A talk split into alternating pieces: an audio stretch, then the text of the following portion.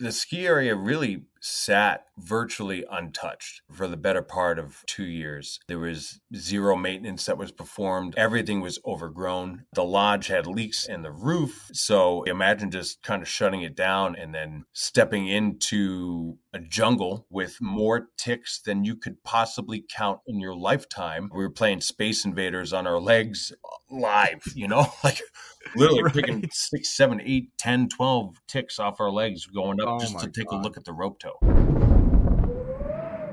Welcome to the storm. I'm host Stuart Winchester. So fired up to bring you a terrific ski area comeback story today. Before we get there, a reminder to please visit stormskiing.com and subscribe to the Storm Skiing newsletter.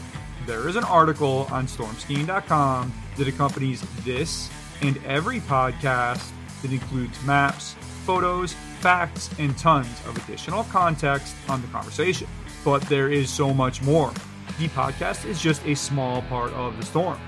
The heart of this whole operation is the Storm Skiing newsletter, where I am breaking down the world of lift serve skiing with a minimum of 100 articles every single year.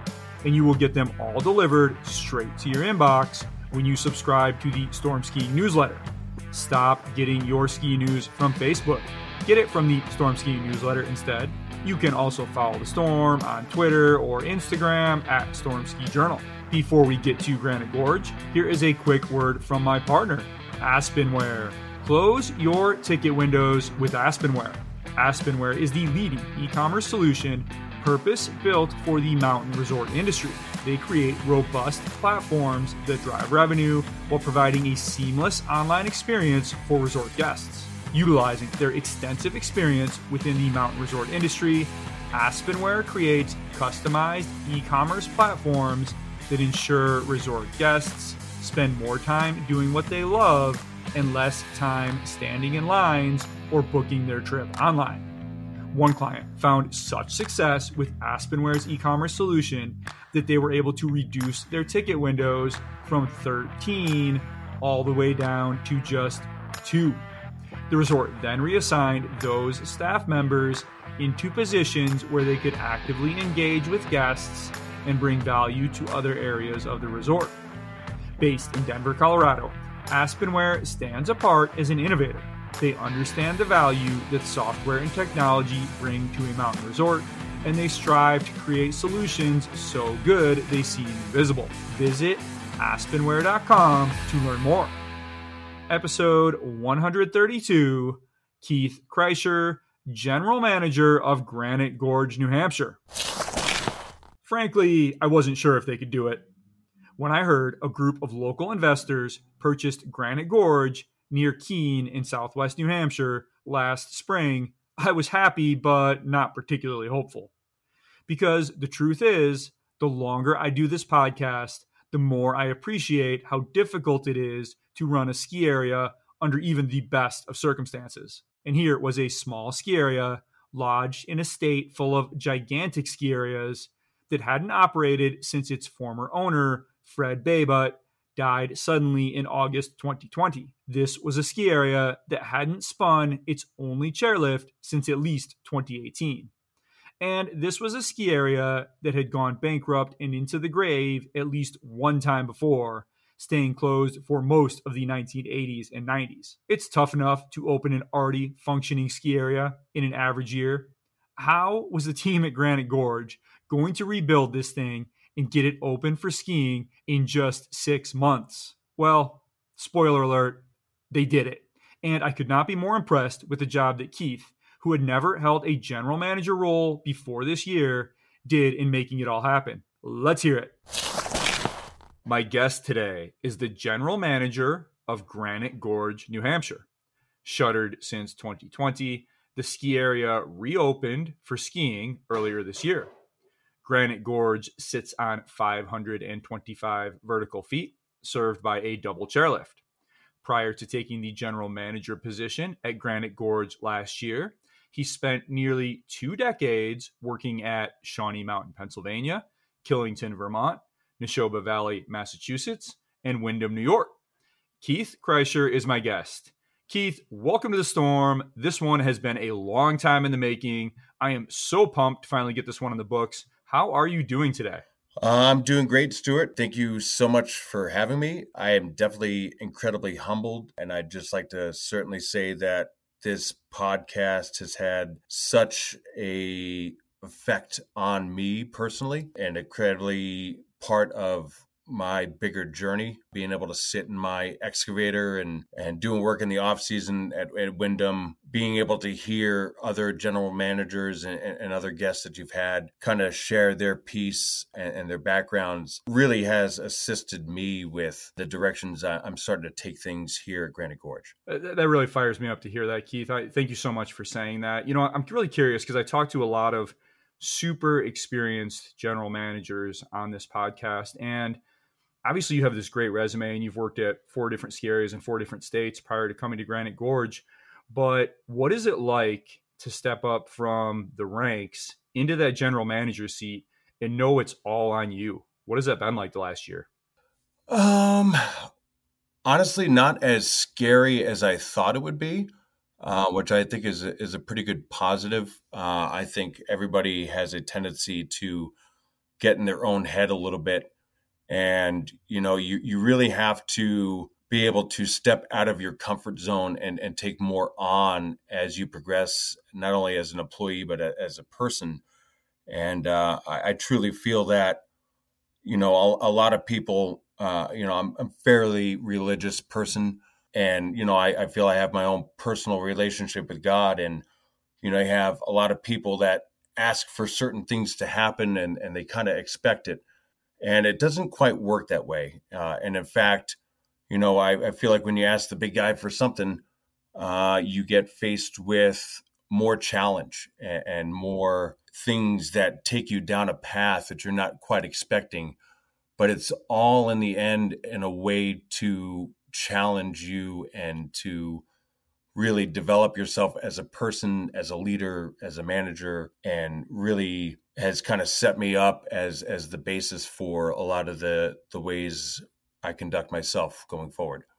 You know, that's a really interesting perspective, Keith. And you're right. You don't always get what you ask for. And often that's a good thing. And I think a lot of times when folks finally get that general manager job, they're stepping into a very organized situation, right? And, and that's a good thing, right? They're taking over for someone who's been there 10, 20, 30 years, who has the relationship with the community, sussed out. They have the mountain in good working order. They have good people on their team to lead all the different divisions. You were asked to do something completely different and very, very hard, but probably the hardest thing you can do in skiing, which is to bring a ski area back from the dead. And not only a ski area, but a ski area in one of the most competitive ski markets, I'm going to say in the world, in New Hampshire and New England. When you're sitting there and faced with that, is it just okay, it, there's so much in front of me. I'm just going to focus and get done because there would be a tendency almost to be overwhelmed by that. But but does it in a way, even though it's not ideal, almost make it easier because it's a raw slate and you just have to get to work rather than worry about living up to the last guy that was there? Uh, yeah, you know, when you really kind of break it down, the only thing that I really can rely on is just my previous experience and the guidance and leadership that other managers, other mentors have led the way and set the example for me. And, and it's those relationships that I've formed that certainly made the transition easier. And in regard to, you know, kind of starting something basically from scratch and that's and that's where we started from. Makes it easier to shape and mold expectations in a way that it sets us up for future success and really be able to dive into that experience and, and lean on those mentors to kind of help carry me through. So uh, honestly, I thought it would be a lot scarier when everything was happening so fast. Uh, there was a lot going on in my personal life at the time of this transition from Windham to Granite Gorge, and luckily. Working at so many different ski areas from the Poconos to the Catskills uh, and Massachusetts, the one thing I am definitely accustomed to is horrible weather um, and also really good weather Eh, you just don't know what you're going to be dealt with and to to be able to experience the good seasons and the bad seasons has has played an integral part on my decision making and how I carry the morale of the crews and my employees and and how to put them at ease to let them know that like listen we're having a tough time right now in December, but who knows what's going to happen in February or March. And, and that really certainly translated into our first season for sure.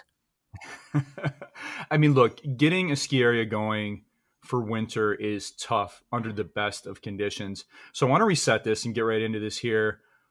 Tell us what Granite Gorge looked like when you showed up last year, and, and remind me if that was May or June. I, I, think the sale closed in June, and you were there on site pretty quick. But but what what were you faced with, and what was the condition of the facility when you got there? Well, you know the the ski area really sat virtually untouched for the better part of two years. There was zero maintenance that was performed on, on any of the lifts. Our double lift was sitting even longer. Previous ownership had made the move to just operate the tubing park. Uh, which is uh, an integral part of the business. And a, a, lot of things started to slip away as they kind of progressed in their years of ownership. Everything was overgrown. You could not see geez, nearly half of the base area buildings. The lodge had leaks in the in the roof. Some of the ramps were falling apart, you know, and, and in fact to, to even get started on some of the work for our double lift, we actually had to go up before I was even on site to go up and actually have one of our owners volunteered themselves to go up and, and cut down brush just so that mm. they would be able to see if the lift could spin. Wow. So it was literally imagine just kind of shutting it down and and and just leaving it and then stepping into a jungle with more ticks than you could possibly count in your lifetime. Um, uh, we all found ourselves even for the site visit before the auction to take a look at the status and the health of the operation is really where we could start from there. We were playing Space Invaders on our legs, uh, live, you know, like literally right. picking six, seven, eight, 10, 12 ticks off our legs going up oh just to take God. a look at the rope tow. So uh, that that's really the condition that we were at. Everything from lights to snowmaking. You couldn't take anything that was told to us that it was truly going to work. We had to really live it real time to see what this place had for its bare bones. So a lot of folks listening to this are probably hearing, "Oh, 525 vertical feet, it's a small ski area. I mean, how much work could it be?" But I'll tell you, Keith, I just spent the weekend with my family just redoing my very small yard in Brooklyn, and, and all we did was put out mulch and replace a fence and trim the hedges and very minor stuff. But this took us two full days of work and a lot of sweat and guts, and I was exhausted at the end. What you know, when you're walking onto this property, I mean, take us into what the next five, six months looked like for you because I'm sitting here on the sidelines thinking about what you have to do. And I was like, gosh, that's a lot of work to get done. I don't, I mean, you did it. I didn't know if you were going to be able to, but you, you, you proved that you did. But take us into this. What did you have to do to actually execute reopening a ski area in just five, six months, whatever the amount of time was? It was to keep in the back of my mind the ability to stay calm and refined and know that there was going to be an unlimited amount of punches that was going to be dealt and, and really just keep a solid mind frame going forward that we're going to encounter this stuff and really stay focused on what the end goal is. And when I had my first discussions with the ownership team I asked all right what are we doing what what is the goal? And they said we want to be open this winter. It was okay. All right, let's do it. That's our goal, right? Uh, and we set that goal up for ourselves. And how do you eat an elephant? It's it's one bite at a time. And in fact, when my personal boots arrived on the ground August 1st. Uh, and after my family and I made the move, I had that moment where I, I looked at everything and it's just like, oh, geez, where do I start? And I literally just grabbed a weed whacker and I cut down the grass right around the main sign and, and started to make at least the front area by the road just look a little bit more presentable that, hey, somebody's here and actually doing something. And then we, we attacked it from there. So, what did that look like? I mean, the trails are overgrown. I'd imagine the lifts weren't working. Have holes in the roof of the lodge. I, I, you know, I don't even want to think about what condition the snow guns were in. I don't know if you had a snowcat. Just take us through the list. I mean, what, what had to be done and how did you do it? Uh, I will. I'm going to try my best not to go down through some some rabbit holes, but there's a, definitely a story that that stuck out to me dealing with this. And it, it really started with the site visit for the auction. I had a, a really old Ford Taurus that I was commuting to from New York. We just had the uh, whole assessment of, what was going on. And uh, I ended up blowing my starter on my vehicle in Wilmington, Vermont. And I, I gave one of the ownership, uh, the partners, a call saying, hey, listen, this is not a case of my dog ate my homework, but I'm going to be late and I, am trying to resolve this. Uh, I arrive on on site and I'm a big movie buff, and I noticed when I finally pulled into the parking spot, I was probably about an hour and a half late. I changed the starter in my car on the spot and I, I looked down and there's a Red Bull can in the parking lot. I opened up my car door and I was literally swarmed by probably about 30 butterflies that were flying all up around, getting juiced up on Red Bull. and it was like this perfect foreshadowing moment, just like a movie where it's just like, I know this road is going to be awful and it's going to be hard to get through, but at the end, hopefully, it will be rainbows and butterflies and be totally worth beautiful. So that really kind of stuck with me. And before I even landed on site, you know, I had the help of Tim Feaster from Feaster Mountain Services, who had experience with our double lift here and had done work for the previous ownership in the past. And he actually beat me on the ground. So a lot of this stuff really got started to be tackled even before I could even get here and, and to get going myself. And, and that's where, you know, we really relied on our team of, of ownership to try to get done as much as we could.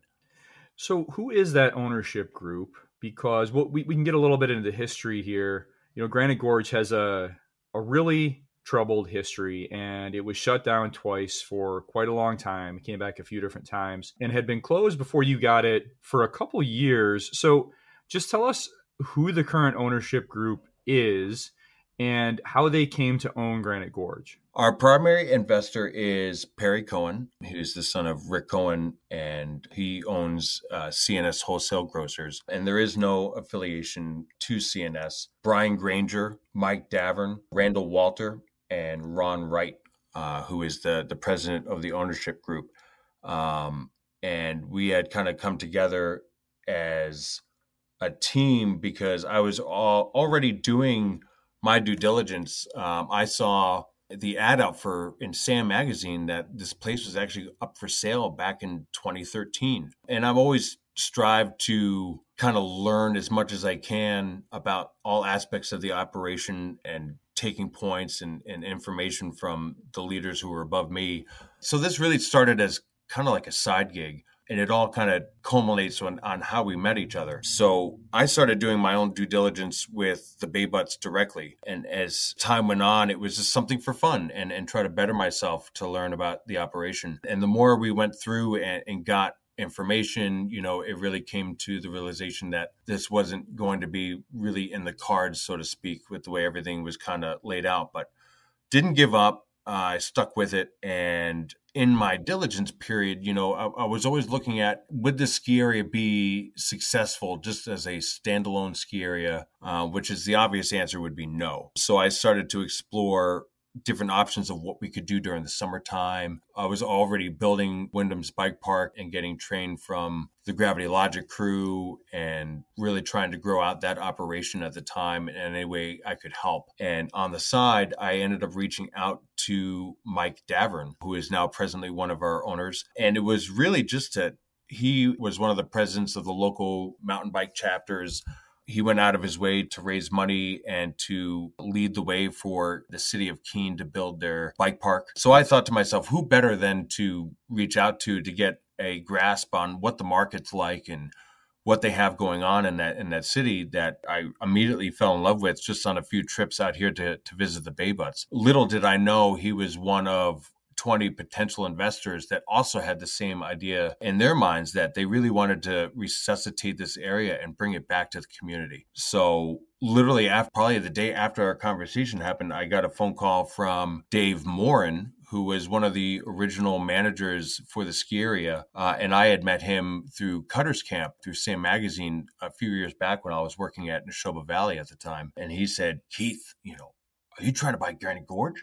And I was like, uh, yeah, how do you how do you know about that? He goes, Well, you talk to Mike Davern, and they're pretty stoked because we've been trying to figure out who you are this entire time for years because the Baybutts always mentioned there was another interested party. And and it really came down to a phone call that happened that night where I got introduced to Ron Wright, who's the president of the ownership, and he was curious to see what my vision was and what my goal was for the property. And we really just hit it off and, and, from there, you know, all of these guys who have put forth their time, effort, and energy have been outstanding. And they just wanted to see this area back in the hands of the community. And we became really teammates going forward on, on how can we really make this thing possible. So when finally push came to shove and John Baybutt gave me the call that they're going to be listing up the area for auction, it was about almost a year later where I gave Ron Wright that phone call. Hey, apparently it's go time and that they're going to be putting this place up for auction and let's get our ducks in a row and, and see what we can make of this. I mean, that is just an awesome story, Keith. And I want to underscore a point here that you've alluded to, but but not really said. But I want I want to say it for you is that you know I have a lot of folks who reach out to me and they're they're sort of up and coming in the ski industry and they like listening to this podcast because they get to hear folks' stories, right? And you did a couple different things simultaneously that I think are really instructive to someone who wants to run their own ski area one day. And and one of those is you just kept grinding and working on your skills and working at a bunch of different ski areas and learning from a bunch of different folks. At the same time, you created your own opportunity by seeing the ski area that was lost in the wilderness, that was having a hard time, that had a lot of potential that no one was really realizing, including the owners at the time. So you you put it out there, and when the time came, you were sort of the inevitable person to run it because you'd set that up for yourself. I think that's really neat. I mean, was that always in the back of your mind that someday you would like to run Granite Gorge? I think, you know, for me, it didn't even start with Granite Gorge. It really started back in the day with a place called Tanglewood that is now shuttered in northeast Pennsylvania. Didn't know it at the time, but I, I, went on for a hike with my wife and kind of explored that property that's right near my hometown where I grew up. And that place went up for sale. And, you know, we kind of started digging around there. We also took a trip over to Maple Valley in Vermont and I met with the owner there, Nick Mercedes, and at the time and kind of looked into that. And it's always been at the forefront of my mind that I wanted to be in a position to take control of a ski area and, and really grow it out to be on my on my own and really kind of like that entrepreneurial spirit, I guess, and really the thirst for knowledge and, and betterment, which really kind of set me up for this. And once I found Granite Gorge, I think you hit the nail right on the head. The, the potential of this place is really good. And it's a dream just in itself to be granted the opportunity to, to try to bring to fruition for this community community. And it really started back when I started playing this old game on the PC desktop called Ski Resort Tycoon, where you, you got to start with a rope tow and then build your way up. And, you know, I didn't try cheat codes. I literally tried to just do it and, and try to make it work financially. And it, yeah, it's a game, but at the same time, these little seeds were getting planted in my head that you know maybe one day this could be a thing. And uh, I really, like you said, just I just kept grinding. And the conversation, I don't know how many times came up over the years, even with my wife Janelle. Are you really serious about this? You know, and could you really make it work? And you you say that to a fellow coworker when you're working in at a ski area. You know, one day I'm going to own my own resort, and you know they kind of laugh you off. You know, and there was certainly enough of that and other people who supported and like sure you know you'll get that one day and there was other mentors that i had for sure that were just like no it's so easy you could do this uh, so you know it's it's really just like i said going back to the relationships and the setup that really kind of set me up down this path and just grinding it out and just you got to have faith. If you don't have faith that something can work, you're not going to be able to manifest that into something. Well, you've certainly manifested it into something at this point. I want to center us on a couple things here, Keith. So you mentioned a, a few things, the Baybutts. So tell us a little bit more about the Baybutts who owned the ski area previously. And then also you keep talking about the community, and I think you're referring to Keene. So tell us about Baybutts and tell us about Keene and the relationship between all those things and the ski area. So when I first uh, met Fred and John, it was kind of just chatting and getting to know them and the ski area and what they had done. And I'll tell you what, in the beginning, when they took Granite Gorge on, there was virtually nothing. And, and they spent a lot of their own money and resources into trying to make this a good staple for the community and to really grow the love of skiing. And as as we worked down the road and trying to figure out different pathways and, and, what that could mean to finally getting my foot in the door, we discovered a lot of different things that were layered into hurdles, more or less. They were a very successful construction company. It was Baybutt Construction that ended up facing some financial difficulty. And as their business did well, they invested into the ski area. And then when it didn't do so well, you know, they scaled back a little bit. And when push came to shove, the construction company ended up going under. A, a lot of the things that were tied to that construction company was also tied to the ski area as well. So there was a, a, number of liens that were placed onto the property as collateral for some of the projects that they were working on, which ultimately kind of kicked the can down the road for so many years and, and how they could work to try to resolve those in order to get a clear title for the sale. But they started with pure heart and, and good intentions for the community, invested a lot of money into this place just to, to relocate a chairlift and add the snowmaking that they did. And they really kind of pieced it together as they went along, not necessarily with a grand master resort plan, which they had in the back of their minds of where they wanted to get to, but making adjustments like adding the mid station onto the double because they didn't have the ability to expand snowmaking to the top just quite yet. And, you know, they made their adjustments where they could and they, they just started with a rope tow and without a lodge and then they they added the lodge a couple years into the process and you could really see the growth and the community really embrace the development of the ski area. But ultimately, when it came down to it, it's an immense undertaking for what we're doing, but I really got to give them the credit. It's a big undertaking to start it from scratch and to add snowmaking and to do the permitting and, and everything else that, that goes along with the development of a ski area. You know, you could definitely tell in the beginning they, they were doing things right in terms of the infrastructure that they put into place, which is now the bare bones of, of what we're using to try to bring this area back. So you're right down the road from Keene. Just talk about the opportunity to serve that community. Not just Keene, but even the Northeast in general. You know, there's something that I learned in, in Massachusetts in my time at Nashoba Valley, and it's really how outdoor recreation is just ingrained into the Northeast and and to the people out here. And, and, one of the things that jumped right out at me in, in terms of Keene is every morning I wake up and there are people up at like 4:30 in the morning. Here I am thinking it's, it's just me, but people are out. They're riding their bikes. They they have their lights on. They you know they're they're walking. They're running. Uh, health is, is so much at the forefront of you know the Keene area's minds and getting out there and and not just moping about you know the horrible cold weather of the northeast you know they're actually out there enjoying themselves. And the community here is just unbelievable in terms of their support and how much you know, when we first announced, even with the auction, that, you know, new ownership was coming, the social media was just flooded with how can we help? How can we volunteer? We really want to see this come back and stronger and better than ever. And it really just spoke volumes to me, my family, and, and most certainly just you can see it in the partnership, that the partnership of owners, they want to be able to get out of work and just strap on their boots and, and go race and come ski. And, you know, when it's convenient for them and not have to travel too far in order to do that. So really kind of embracing that community is at the forefront of our minds and knowing that we can expand and do all this other stuff. But if we're, if we're not doing right by the community first, that is the bedrock of what we need to establish. And we're not going to be successful without our local community's support. Yeah, it's, it's a fair point, Keith, uh,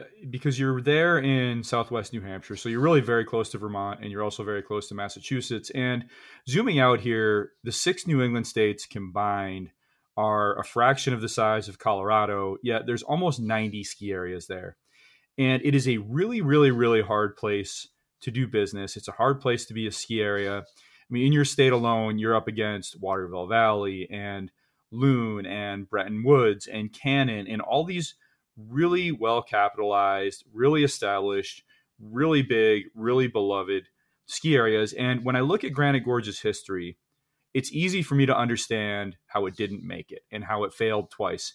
it's harder for me to understand how it's going to find its niche now and and how it's going to succeed. So how is this time different, Keith? Why is Granite Gorge set up to succeed where the ski area has for decades really had a hard time finding its place in the New England ski scene?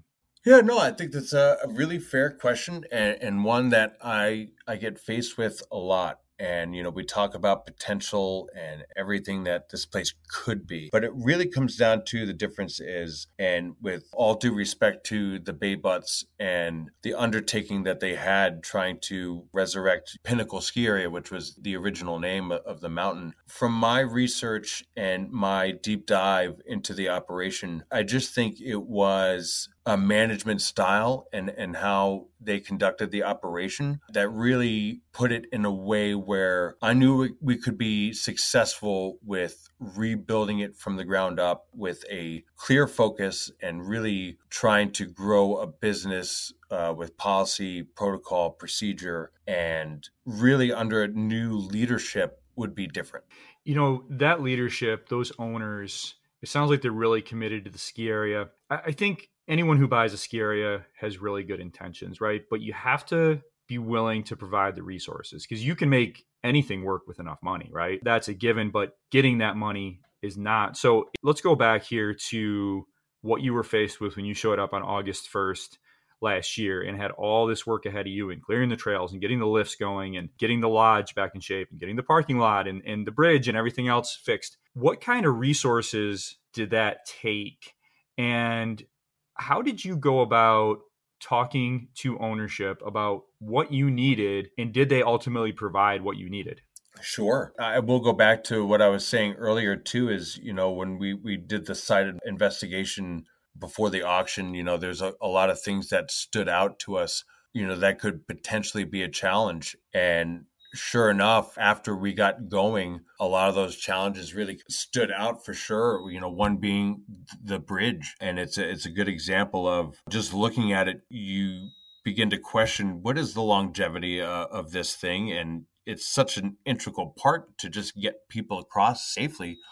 The ownership wanted to make sure that we were doing things right. And when it came down to footing the bill, what was at the forefront of our mind was safety inclusion, and affordability. Those were our three pillars that we came together as a group with to make sure that with those three things in mind as our guiding light, so to speak, we didn't want to skimp out on anything safety and, making sure that these resources and assets were brought back into a good condition to make sure that we could safely welcome everybody back. And we knew it was going to take quite a bit of money and we also knew it was going to take a lot of time which we, we didn't have. And in fact going back to the bridge when we had the engineers come in and, and do an evaluation on it a couple words that you don't want to hear is imminent catastrophic failure.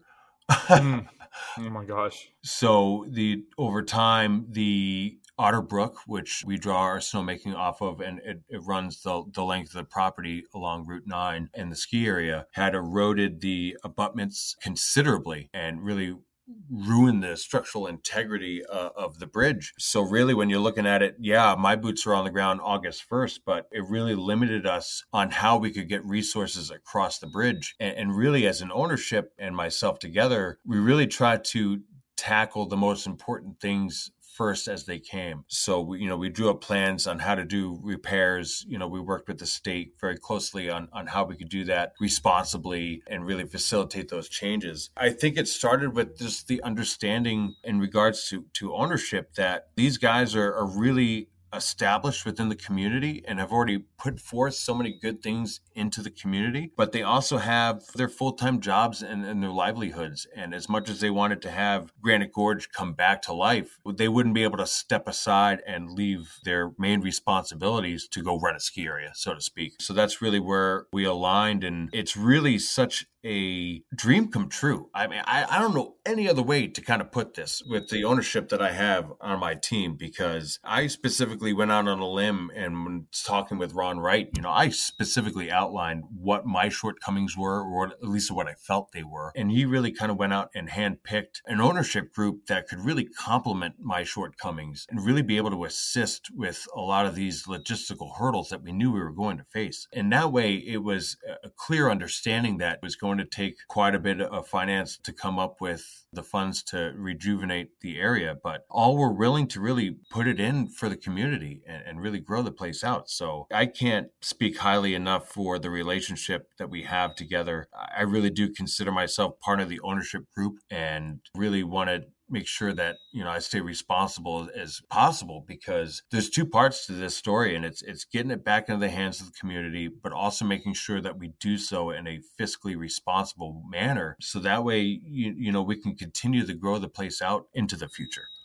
I think it's hard for anyone Keith to admit their shortcomings. You know, we as Americans I think are, are trained that you need to be learn you know very self-reliant and teach yourself everything but if you think about all the stuff that goes into a ski area you have all the physical plant, which we've been talking about. You have the lifts and the trails and the bridge and the and the lodge, and uh, there's a lot of labor involved in that and some expertise as well to bring those things back online. And then you have the whole digital sphere and you know the website and the social media and the finance part of it and and then you have the personnel part of it and the HR and the management and the safety piece you were talking about so there's a lot of different layers here so, what were you able to identify as your own shortcomings, and and how did you find the people who could do those things well? Because that's an important part of leadership, right? Is is figuring out who who are the people who can do the things that you can't do.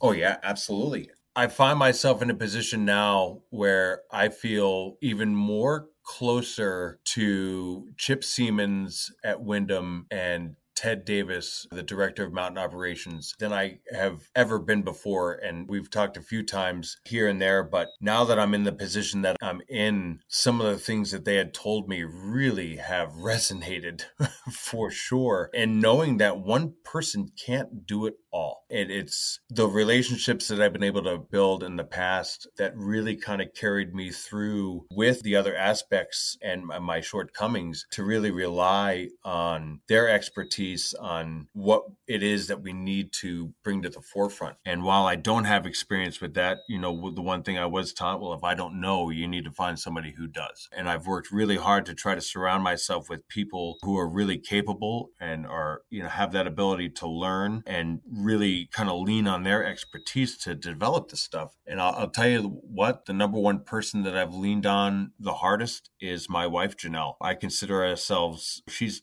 definitely my co-general manager. She may not have that title, and titles right now are just frivolous to me because in such a small area, everybody's got to do something to contribute. But she really stepped up, not only just moving states in this undertaking, but really dove out of her comfort zone to do a whole lot of learning. And really, it was good to help us identify what we needed, how we needed to do it, and do it in a way that will keep things simple. And I think that was just the the, goal of the attack for facilitating the website, tickets, pricing, everything that you needed to do the work on to develop on the side. So, really, when you're faced with all the stuff that you have to do with the physical part of things. You know, a lot of that stuff came down to outsourcing in the beginning and finding local contractors who could be available to tackle some of the bigger picture items like the lift and, and the lodge and really utilize those resources. And then really that internal battle of here's what we need to fix, here's what we don't have, and here's what we need, and how to work on that goal. I had a good friend, John Damon, who assisted us with our web design, who has done work for Nashoba Valley, uh, who I'd met for back in those days days. Definitely a big shout out to Chris Kitchen, who is one of the lead managers there at Nashoba Valley too. I consider him a close personal friend and mentor. He always, from the beginning, has ah, dude, you got this. Like, no problem, just do this. And just the way he would deliver his his information was just inspiring. That you know maybe I do got this. And other people like my good friend Rich Higgins, also from Nashoba, from a lift maintenance standpoint, really being able to draw on their expertise and get good, clean communication of this is what we need to go and do really kind of guided me to make the decisions that we needed to do to get set up. But ultimately, what it came down to is my wife really stepped up her game and stepped out of her comfort zone to develop these. I mean, we were really building a business from nothing, you know. So not only are we bringing back a area, but we're starting a new business. So policy, procedure, like none of this stuff was was drawn up. So being able to rely on all of that experience and assist me to make the best decisions that we could really is what got us into the position of being able to operate in year one. And you did it. You landed the plane against considerable odds. Congratulations. Now that it's May, we're recording this on May 30th. So you've had a little time since you closed up Granite Gorge. How was that first comeback season? It was awesome. um, it just it's not cliche. You know, I, I've always done this for the joy and amusement of others. And you really have to step back. And I always go back to a quote from one of the guys that I had worked with at Windham and keeping everything into perspective. We are not in the business of killing people. And we're not in the business of saving people's lives. We're not EMTs. We're not firefighters. You know, our job here is to provide an experience for people to escape and to have fun and, and recreate in a safe way so that they can enjoy the outdoors healthy. And we really needed to have a culture set up within our own staff to make sure that that is at the forefront of our minds and to not take things too seriously and, and to make sure that when we reopened our doors to the community that they came back feeling like it was home. And to be able to see that kind of happen and step by step, you know, honestly, you know, I had unrealistic goals to get everything open all at once. And it ultimately did not happen that way. And it's for the better now that I can look back and see where we started from and then not even be able to cross a bridge yet to the point where we were able to welcome guests and employees back and over the bridge we ended up opening things one step at a time. We didn't open with rentals right away. We didn't open up with instruction right away. You know, even even the bar and restaurant was a little bit delayed, but each week we took another bite out of that pie and expanded on the operation and breaking it up into pieces like that with keeping realistic expectations in year one was so important to make it successful that it really set us up to really have good projections and good data for us it allowed us to make mistakes and to really set us up really going forward into year two. So as you sit back and you reflect on all the work you've done and you brought this thing back to life and you've given it a third life, I guess. How much different is your mental state this summer knowing you've done it? And obviously, you can't take your foot off the gas. You have to keep moving forward. There's still a ton to be done. But what's your mindset like this year compared to last year? And what are you focusing on as you go into your second season? For me personally, I am trying my best to follow the infinite lifestyle. And, and that meaning is that, you know, you can set a big goal and say you reach that goal and you're good. Now you're like, now what? And for me, sure, getting open in year one was a big priority. You know, it was a promise that I made to ownership that we would we would try to do and, and tackle. We got to that goal. But in the back of my mind, it's way, way beyond that. And in my eyes, to be honest with you, I'm not even successful yet. There's still such a long road ahead to be able to get to that profitability point and, and be able to reinvest that capital with sure revenues that we really haven't been able to take our foot off the gas, as you said. And it, you really have to look at the long game and making sure that all the decisions that we're making really are going to be setting us up for the long term success and vitality of the ski area. And also making sure that we're, we're taking care of our employees along the way. I'm a big believer that employees come first and really trying to establish that in year one is at the forefront because it was their help and their work that really carried us into uh, making good vibes and making sure that when we did welcome people back that they understood that this is a long-term commitment and that we're going to make these things happen. I think having that patience and that perspective sometimes can be the hardest part here, Keith. And I want to go back to all these mentors that you've referred to who really helped you out over the years. And as I mentioned in the intro, you've worked at four different ski areas in four different states, all very different places. Shawnee caters to the beginners and the Poconos. Killington, obviously, biggest and busiest ski area. in the east, Nashoba Valley, a little bit more like Shawnee, but for Boston area. And then Windham is more of a resort, pretty high end for New York. Really nice, really well run ski area, very well capitalized, really great ownership group there, obviously. So take us through this progression, Keith, and the mentors you've had along the way and, and, and what they taught you as you've moved from place to place and state to state. Sure. I will try to keep this as, short and sweet as I can um, because there have been so many good people that has had a tremendous effect on my life, starting with, I guess, Shawnee and going forward. I was never really good in school, honestly. C student. I did what I needed to do to get by you know, I had my own issues to try to overcome and learning to love learning. I think that's the best way to to start. One of the things that kind of shot out to me was the love for snowboarding and skiing, especially terrain parks, is really what kind of kindled that fire, which ultimately led to exploring schools and colleges that would help facilitate that dream of owning a ski area one day, which was always at the kind of like the forefront of my mind.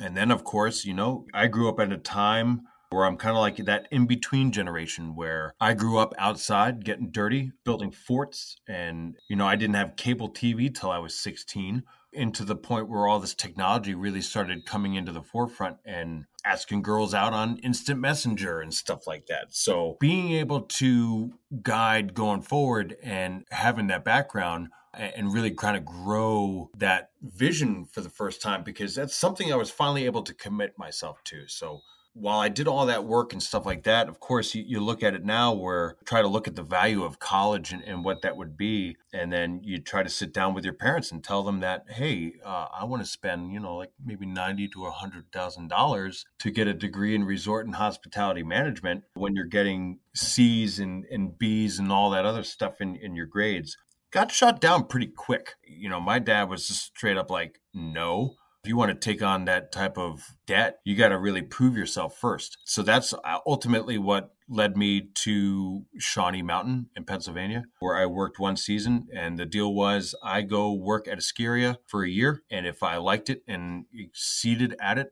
that we'd have the discussion to try to get into school and, and really pursue this passion. So that's exactly what I did. I ended up writing a constructive email because I was, you know, I was riding around in Mountain Creek in New Jersey, which I consider my my home mountain, which had an epic park program at the time. Um, me too. Love Creek. Oh, dude, so sick. I mean, the, yeah, the, yeah. The, the, job they continue to do now is even more special. So um, I don't think people realize how good they have it compared to when I was growing up, but it was really inspirational for me. And, you know, I took one trip to Shawnee and noticed they had the inventory and all these features that, you know, could be set up really well. So I just wrote an email of really constructive criticism, but for the first time, not bashing them, just like offering ways I could potentially help, which ultimately led to a job. So I ended up being the only park crew guy at Shawnee, learned about snowcats and snowmaking and the intricate details. It really just sparked that passion. So after one year there, I decided to set my sights on Green Mountain College and specifically their Killington campus for resort and hospitality management, which now has Green Mountain has ceased to exist now. And the resort and hospitality management program actually got picked up by Castleton State College, which is fantastic that the program continues to lead on because that was really the lab in which I was able to grow a lot of, of skill and, and guidance from Frank Pausé and, and that program. And so many other of my classmates have now risen the ranks in, in other resorts and even especially at Killington and to see their growth and development has been so awesome. So that's where I ended up spending three years. I worked in terrain parks in my first year. My second year, I made a weird jump to housekeeping. Did not expect to to land in that position. In the summertime, I would be working at the local golf course when I wasn't at school, so I got a lot of golf course maintenance and management that way. Also, while up in school on a side job to bring some cash in, I would also be working in food and beverage and banquets and, and learning as much as I could about those operations. And then my my third year, because it's a it's a trimester program, you wrapped up all of your education in three years, was able to get into grooming for the first time and, and really kind of grew my skills from there. After graduating, I put my resume out there for probably about 50 different resorts. And from there, really only heard a couple responses back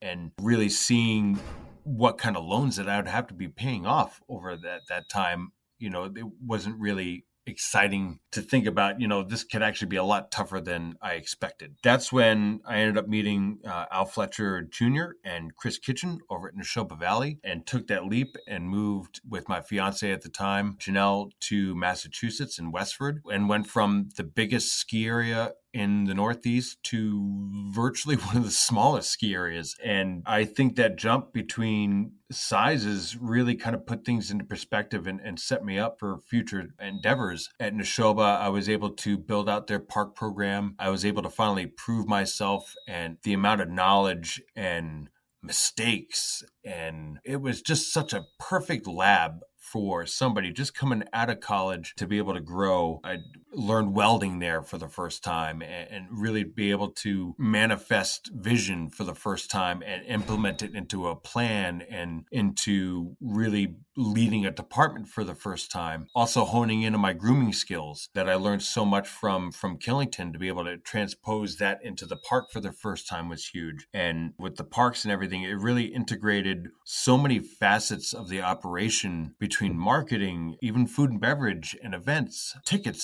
sales, instruction and safety and, and risk management really bolstered my growth from there. And then after five seasons, it, it was a small area, but I also got to learn about volume. And it's amazing to me that a place like Nashoba, 25 miles outside of Boston, could do like 300,000 visits in a year. You know, it, it, Eh, they crush it. They absolutely crush it over there. And it really kind of put things into perspective that it doesn't have to be the biggest ski area or the smallest ski area. As long as you have that niche and you you serve your guests in a good way, you know, you can make things successful. And I actually really started to fall in love with small ski areas at that point at Nashoba because what a fantastic operation. And I really commend them on the relationships I've been able to grow and really develop over the years and the opportunity that they gave me to really build and develop my skill as, as a park builder. And over my time there, the five years, I kind of reached that threshold of, okay, now I've done this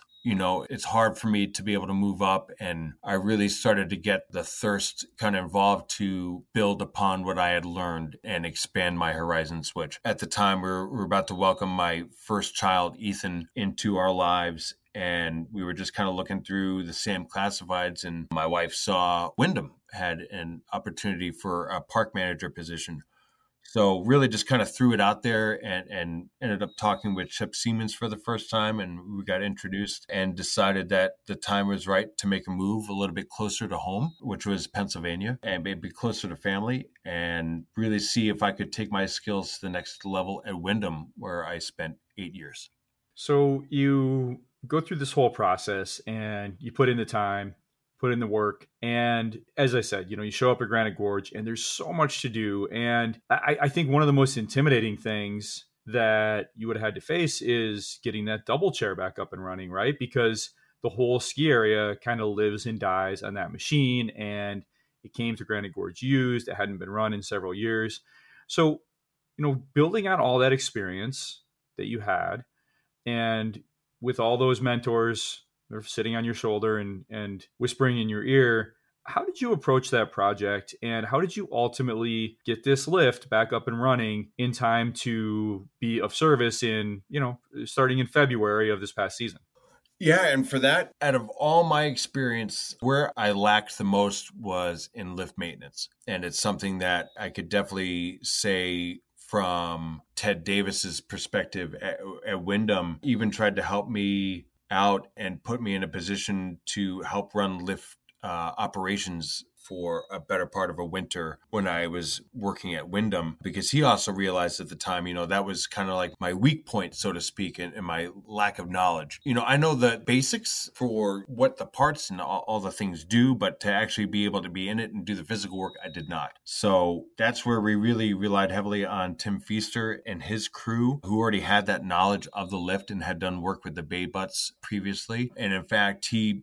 beat me to it. As as soon as we won the auction, we hit the ground running. He was there doing the work first and knew what needed to be done, what needed to be upgraded. And one of the challenges that we face is that because the lift sat idle for so long in the eyes of the state of New Hampshire, it's like it never even existed. So we had to update everything to reflect the new codes that were put into place, the ANSI B77 codes. And really, Tim took the lead on making sure that all of those things happened. We also worked very closely with Ross Stevens, who is the lifts engineer, and really dove into the intricacies of what it would take to get that lift back. Uh, and, and once we came up with that game plan, it was full steam ahead even before we could get you know myself and my and my team on the ground uh, so that really is what got us into a, a, head start to tackling that and then you know we again just like anything else we had to take it off one bit at a time and tim still had other obligations for other ski areas that he had to tend to and, and take care of he has a lot to manage for himself and ultimately we were able to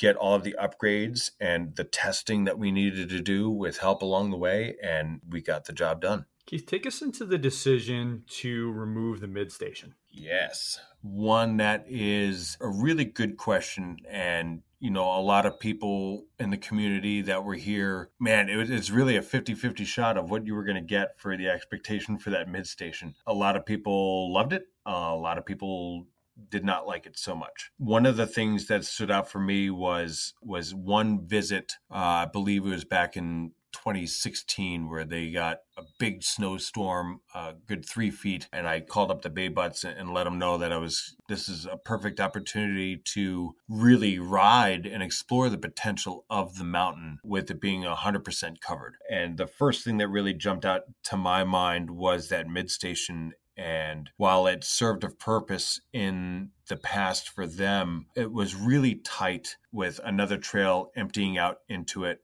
We're talking about maybe a cat pass wide where that unload station would empty out. Also, an early season, only running that from mid station down and, and skiing from that point. You, you, still have beginners on this lift that are, are, going up to the top, and not everybody can just navigate a mid station unload. And I, I heard stories about a lot of people going up and to the top of, of the lift. So, faced with those factors, you know, I, I really evaluated it as just uh, a limiting safety factor for us and, and streamline the operation. And not to mention, we're not a very big hill to begin with. Like you said, about 500 and some odd feet of vertical. So, really, to make a good comeback at that point, it's really kind of capitalizing as much as we could on the overall layout of the mountain. It was just the the best decision that we could make to to take that out and, and build upon that. And also part of that decision is the amount of stress that's put on the compression tower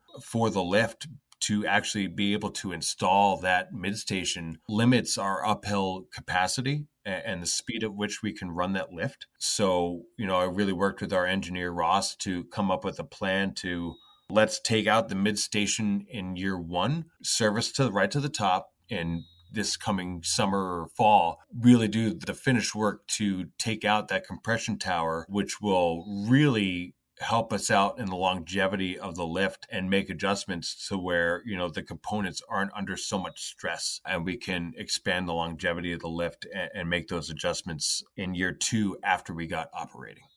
So you mentioned that they had the Baybutts had put in that mid station because they didn't have snowmaking to the top. I know you have snowmaking to the top now because I was there when the ground was barren around it and you had a nice trail from top to bottom. Did you have to put that snowmaking in? Had the Baybutts finally managed to put it up? Just talk to us about snowmaking, what your footprint and system looks like now, and ultimately, Keith, what your goal is. Because I, I, I think in New Hampshire, you got to have 100% snowmaking these days to really make it long term. Yeah, no, absolutely. Snow is everything. It's absolutely everything. And one of the things that Nashoba taught me was, you know, a terrain park builder's more or less mind frame is there can never be enough snow. We want to, to build all the cool stuff that we can. And I was instantly taught, well, if you want it, you go make it yourself. Right. So that's exactly what I did. So I know for sure that you're only as good as the product that you could put out there. And in our climate, you are nothing without snowmaking. But that does not mean to say that you don't have to keep the fiscal responsibility at the forefront of your mind when making the decisions. So for us, the infrastructure was put into place. They tried to go automated with their valves and, and, isolation systems for the pipe. They did finally get snowmaking to the summit, and they also installed a 750 gallon per minute variable speed drive pump to draw directly out of the Otterbrook for water to get up to the mountain. Unfortunately, some of the guns were taken out prior to our arrival and kind of left us starting from scratch. And snow guns are not cheap. They are incredible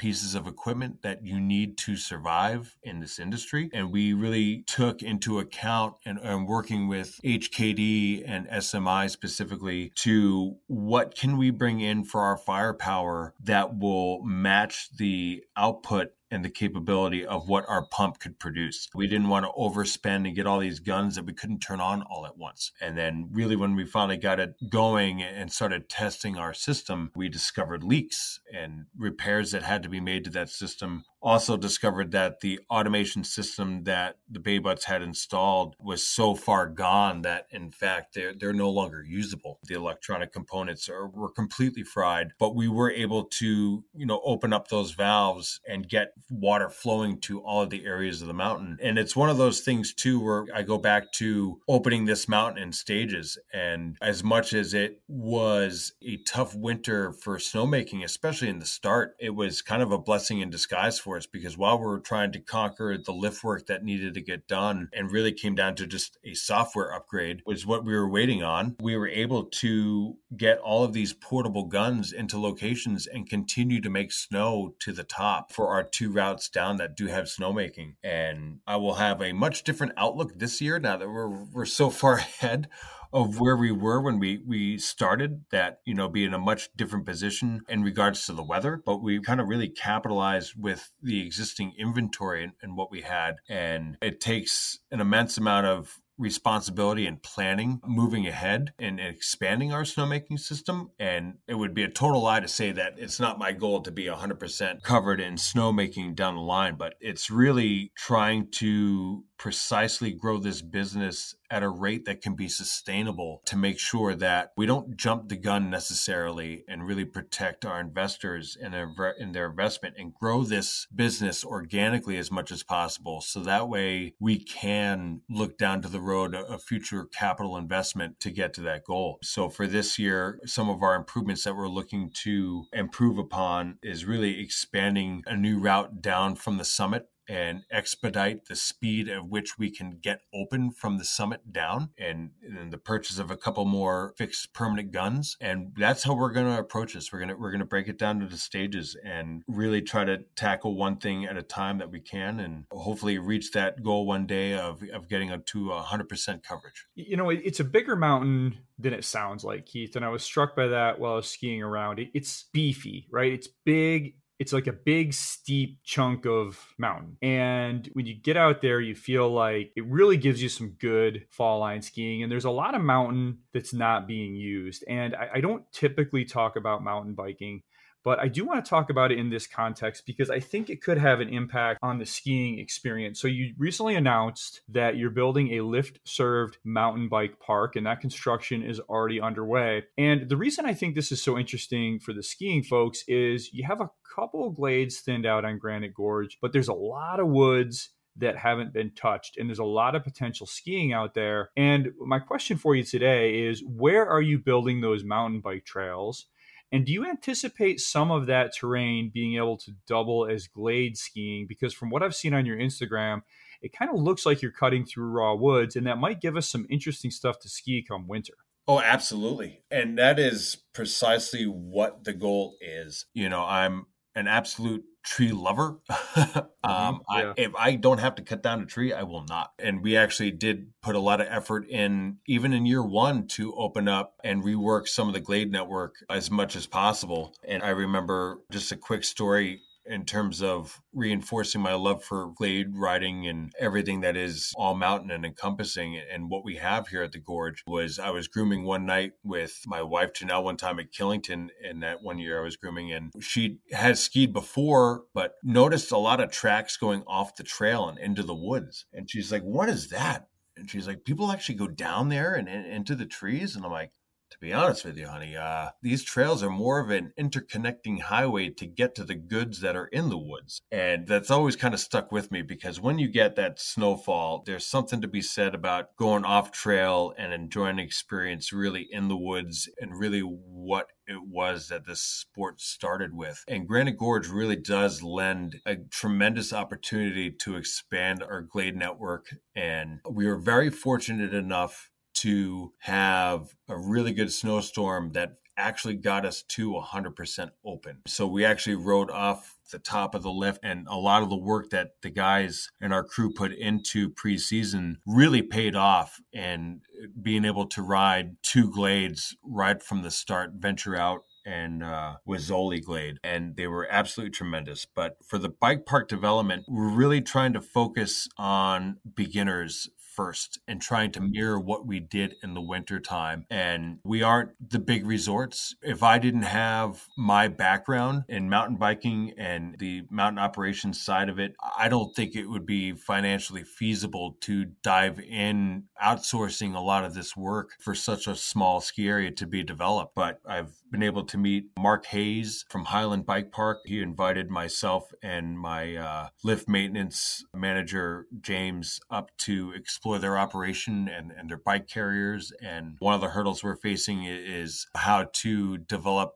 bike carriers for a double lift. And we've done a lot of work with Skytrans, who are, are custom designing a, a monopole design for us to be able to haul bikes up with our lift and really accentuate the terrain that we do have because it is steep. So we, we are very limited on what we can to develop. But we're trying to do that in a way that will both benefit the skier and the mountain biker as we progress and develop and you know we have a good long-term plan that's really coming to fruition now as we develop this bike park because we will not survive without being able to offer that summer venue and another place for people to recreate and to be honest with you, looking back at the community, we already have a huge biking community to begin with, with a lot of volunteer trail built in different areas around town where people can cross country ride. And there's the rail trails and, and stuff for families, but you got to drive a little bit of a ways up to Highland to be able to experience that downhill experience. And for us, I think we're looking at this as an opportunity to be one of the first feeder hills for mountain biking and to be able able to really bolster the growth of the whole industry as a whole. And it really comes down to recognizing who we are, embracing that. And while we are steep and gnarly, and that has its place, being able to focus on growing new people to come into both mountain biking and skiing and snowboarding will be pivotal for our, our future. Yeah, so for those listening who may not be familiar with Highland Bike Park, that's a former ski area that's now uh, in New Hampshire, that's now considered one of the best downhill mountain bike parks in the country. And actually, we have quite a few good ones in our region. Berkshire East or Thunder Mountain, as calls in the summer, is not far from you. And they have a really extensive mountain bike operation. Obviously, Killington is lights out for that, and uh, Loon offers mountain biking. So there's a real opportunity for a feeder area, just as there are for ski areas in the Northeast. I'm looking at your trail map right now, Keith. Tell us where these first trails will be in relation to the ski trails. Sure. So the first trails that we are cutting in, we're going to open with a green trail between Pinnacle and Sunset. It's more towards the right of the lookers on the map and will be in between those woods that we can eventually turn into glades as well as we as we finish and wrap up because that's really the terrain that allows us to be focused on that beginner terrain and development. And then going forward, you know, there's other areas for different flow and, and tech trails and really expand on our offering and maximize the space that we do have available. This is going to be great and it's going to be a lot of fun for the more advanced skiers who come up or the, the those who want to progress. Ultimately, Keith, from my point of view, Granite Gorge in its current incarnation is going to live and die on a couple things. And, and, I think really it involves getting the local youth involved and creating those pipelines. And the two things you need for that, again, from my point of view, is night skiing and kind of school and youth programs, so season long programs, racing, you know, after school programs. Just talk about those things and what you were able to put in place the first year. And then long term, what is the opportunity to really build out that night skiing and those programs? And also, I'll throw a park in there since you're a park guy. I mean, obviously, the kids who are in the local area, they're only going to ride a smaller hill for so long. They want the jumps and everything else. So, so just talk about all that stuff and kind of what your vision is to be able to build this place out kind of as a tailor made hill for youth. Yeah, sure. Absolutely. You hit those points perfectly, Stuart. And I think your assessment is right on point. And it also really made me think strongly on what is our model how how can we do this and and how can we help the community to get them what they need and it, it really did drive our our operational outlook on how we approach things and how we do some things differently than some of our surrounding neighbors and ski areas do. And we really do really thrive on our night skiing. Every trail that does have snowmaking on it is lit for night skiing. And we actually really built our core business model although be it a little bit more expensive to to run those lights as much as we do but we have more or less a, a delayed opening. And I, re- I really took a page off of stuff that i learned from pat morgan who's now currently at mountain creek. But when he was doing his work down at jack frost big boulder they knew what their market was and what they wanted to grow. And you know they opened up later in the afternoon. So that's kind of what the approach that we took as well took a page off of jack frost big boulder and we ended up opening our doors probably around that three o'clock range uh, and then we would close down nine o'clock at night and really kind of service that after school program and that mentality. And then really looking forward i've been fortunate enough to work with my my wife and the biggest thing that i think that we have as an asset from a customer standpoint is that we do have five kids, and I will not deny the fact that they are our guinea pigs. Okay.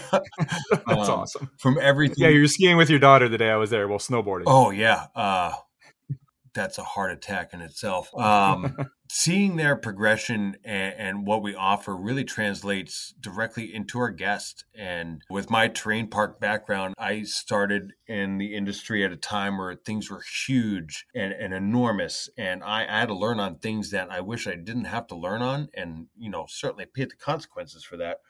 Um, and I don't, I don't want to take credit for this, but one of the things that I always said to a lot of my park staff at, at Windham and, and even here is, you know, the industry went under what I call the great regression. And it's the outlook on terrain parks that, you know, they got big so fast and the, the amount of money that got put into these things and, and half pipes went from 16 feet up to 22 feet in what it really takes to build that out. I wanted to take a total different approach with Granite Gorge and really start small and start with features that everybody could ride and experience for the first time. That's how I found joy in the sport when I got started in Pennsylvania in my backyard and really try to hone in and grow their skills because uh, one of the things that stood out to me working at Nashoba was this wasn't a very big place for sure, but to be able to offer a park and change up the amount of features that we had throughout the week, whether it be, you know, from an operational standpoint, one or two features a night that we would change up. By the time you got to the following weekend and you had those bigger crowds, you had a, virtually a, a brand new park experience every time you came. So it, it really kind of transponds in, into if we can offer something that excites our guests and, and knowing that, you know, eventually these people will move on because we are a small operation. But if we can continue to change things up and keep it interesting for them, that's going to be our main point for being able to retain guests for as long as we can and keep them excited about coming to the mountain and really how we design our bike trails and our glades and our parks and our snowmaking it's all intertwined into one plan on how to keep things interesting and exciting. And being able to see the growth and development of, of my own kids in such a short amount of time has been a substantial driver for us and how we're proceeding with the development of all of these these things. I mean, it's so cool. You know, I, I was going to ask you about your family, and I've talked to this about this with other operators. And even though this is an all-consuming job, it's cool that your kids get to be a part of it, and so you don't really have to be those those hours at work are not grinding away and being away from them. Yeah, no, absolutely. First and foremost, my first job is is a dad followed by husband and then general manager. And I feel that our outlook as a nation and where we put our priorities, you know, we talk about work life balance and things that I even discuss with my crew now who have been absolutely phenomenal. It's just, you have to recognize that the times when it's required of you to really put it all in those times happen you need to be committed to to the business in that time but with the understanding that I've been in that position as well and, knowing how much family keeps you centered and guides you into better life you know you can only do this thing for so long. Ultimately you know we're born into this world with nothing and guess what? We're going to leave with nothing. So it's those relationships and how we build them and how we conduct ourselves that really should be what matters most. And really being able to share the journey with my kids and hopefully with some of the guys on our staff growing their own families get to experience this too. Really be able to to give them a home and, and a place to experience the sport and, and fall in love with it, it is so catamount to us.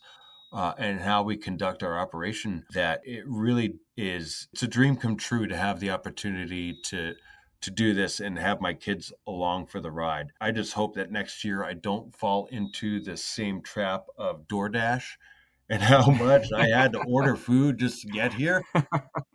That certainly took quite a bit away from us this year, I think. But, you know, live and learn. And the things that we learned will keep us going a whole lot better in the future. And I can't wait to see what just the next couple of weeks when we get underway is going to do to my children and, and their progression.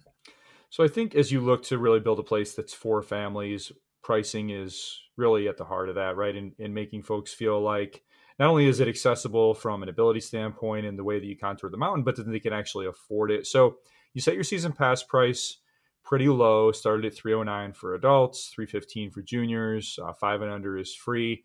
This year, you, the, uh, right now, the adult pass is sitting at 359. Just curious about your philosophy around season passes here, Keith. And then also, you know, interesting that some places with mountain biking and skiing offer a joint pass, others don't.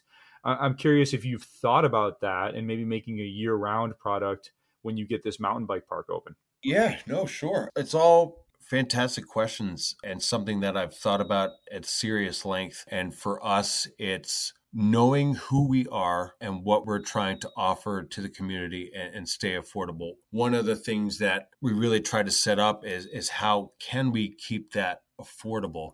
And one of the things that I instituted was a two hour and four hour lift ticket. And, you know, for a lot of people that would like to come and, check this place out, they would want to have the ability to spend eight hours and just buy one lift ticket and, and spend all the time here. But I'm not going to pretend to be something that we're not. We're not a big hill. It's not going to take you especially in an off winter where we don't have the best temps in the world and we're, we're only relying on the terrain that we have snowmaking it's not going to take you six hours to even to experience the place to the fullest. So we really try to divide that up and kind of use that as our advantage to keep costs down and make it affordable for families to come out and experience skiing and snowboarding for the first time in a more affordable manner and, and, really making sure that you know they're not cutting into their grocery bills to to try to, to buy a lift ticket. And it's really that community focus and that financial responsibility that go hand in hand that we want to keep costs as low as we can especially starting up in a, in a year where you know we saw energy prices going up 30% you know how, how do we balance all of that so I think for us, just taking it one step at a time and really staying focused on who is coming to us first within the Keene community is paramount and, making sure it's affordable. And of course, we would love to usher in different pass programs like the Indie Pass and stuff like that. It's just, I feel that that is something that we need to tackle when I feel that we are ready to do so. Uh, we are very limited on parking here at the mountain, and it, it's a problem that plagues a lot of different mountains. But for us, it's a real constricting, limiting factor. So that in turn lets us to have some turnover and create the opportunity for others to experience us without being overcrowded or overburdened. It all goes back to that experience that our, our guests are having. So it really is what is driving our decisions in terms of our passes. And we've definitely had a lot of people that approached us about our low season pass rate. And, you know, of course, you have all the, the other epic passes and, and stuff that have really made skiing affordable from a, a value standpoint. And, you know, I, I do commend the amount of work that they've been able to do, especially at Vail Resorts, to really make things affordable and, and to give people options. I just think for people that are looking to get back into the sport, those passes generally tend to be very local. And, you know, we're going to really try to embrace that outlook first and see where that growth takes us. And we're always going to be continue to look for other opportunities in the future of how we can change and better suit our guests. How's the reception been to that pass so far, Keith? You are up against, I mean, you mentioned the Epic Pass. You're not too far from Crotched. The Northeast Midweek Epic Pass is just $416. The Value Pass, which is basically unlimited at all of the New England ski areas on Epic except for Stowe, is just $555. I mean, that is a phenomenal price point when you consider all the access you get. And, you know, you're sitting lower than that, but not so much lower that that it's a no-brainer. So, you know, has the reception been good? Has the appetite been there? Has the local community been buying that pass? Yeah, actually, we did a early bird trial for uh, season pass sales, and we allotted a, a certain amount of pass sales. Those sold out for us in a, a matter awesome. of about three days. Cool. Love that. So we don't want to oversell it. We want to make sure that we don't become overcrowded by any means. I mean, you show up to this place right now and you're you're going to have the place to yourselves. So I think it's balancing that financial responsibility and and the quality that our guests are, are looking to experience now that's going to be at the forefront of our minds. And we really did pay close attention to what those entry points are. And, and a lot of the feedback that we got for a lot of those other passes is that they do have tremendous value. And for the people that want to commit to being able to ride a lot of different amount of days at different resorts that passes for them. And i think for people who want the opportunity to not travel as far and get more time in on the slopes locally is also equally as important. And you know the reception has been pretty stellar. And i've met a number of families who do have uh, epic passes and, and, other reciprocal passes that are, are, out there that still came and, and, bought season passes with us as well. So that really speaks volumes to, I think, our, our pricing strategy and making sure that the guest is taken care of. And we're really looking to elevate the bar as we go forward too with, with all the adjustments. And, you know, we're definitely looking into incorporating a pass that will encompass all seasons here. You know, we're looking to expand our operations. And I think that we will come up with products in the future that will reflect that and, and bring more value to everything. And that's just kind of where we're sitting right now. Love it, Keith. All right, with that, I will give you your day back. I really cannot thank you enough for the time. I know that we've been talking about this one since you got named general manager, and I really wanted you to get through a season so we could tell that story congratulations to you and the team. I think you've set this place up for long term success and to become something really special in New Hampshire. So, really looking forward to see how this thing evolves and getting back up there and, and maybe skiing some of those mountain bike trails through the woods next winter. Awesome, Stuart. Thank you so much for having me. And it, has been quite a, a, humbling experience to be able to even take part in this podcast that I, have certainly looked up to, you know, listening to other general managers and, and, other people in our industry to learn from. And I can't thank you enough for giving me the opportunity to speak with you today. Anytime, Keith. You absolutely crushed it. Thank you very much.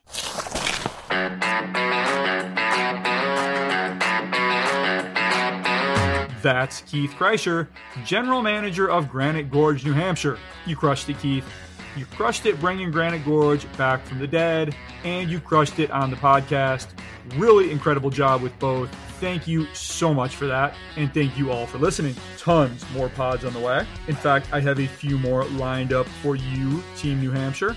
Dartmouth Skiway coming up in a couple weeks here, and Attitash in the fall. More New England too, with the leaders of Mount Snow and Killington Book. You will also be hearing from the leaders of Stevens Pass, China Peak, Great Divide, Montana, Schweitzer, Idaho, Keystone, and many more. To get those episodes the moment they're live, please subscribe to the Storm Skiing newsletter at stormskiing.com. New pods appear in your email box several hours before syncing with the podcast services, including Apple and Spotify. There are free and paid tiers of the newsletter, and paid subscribers will receive podcasts three days before everyone else. You can also follow the Storm on Twitter and Instagram at Storm Ski Journal. Until next time, stay well, stay safe. I'm Stuart Winchester, and I will talk to you again very soon.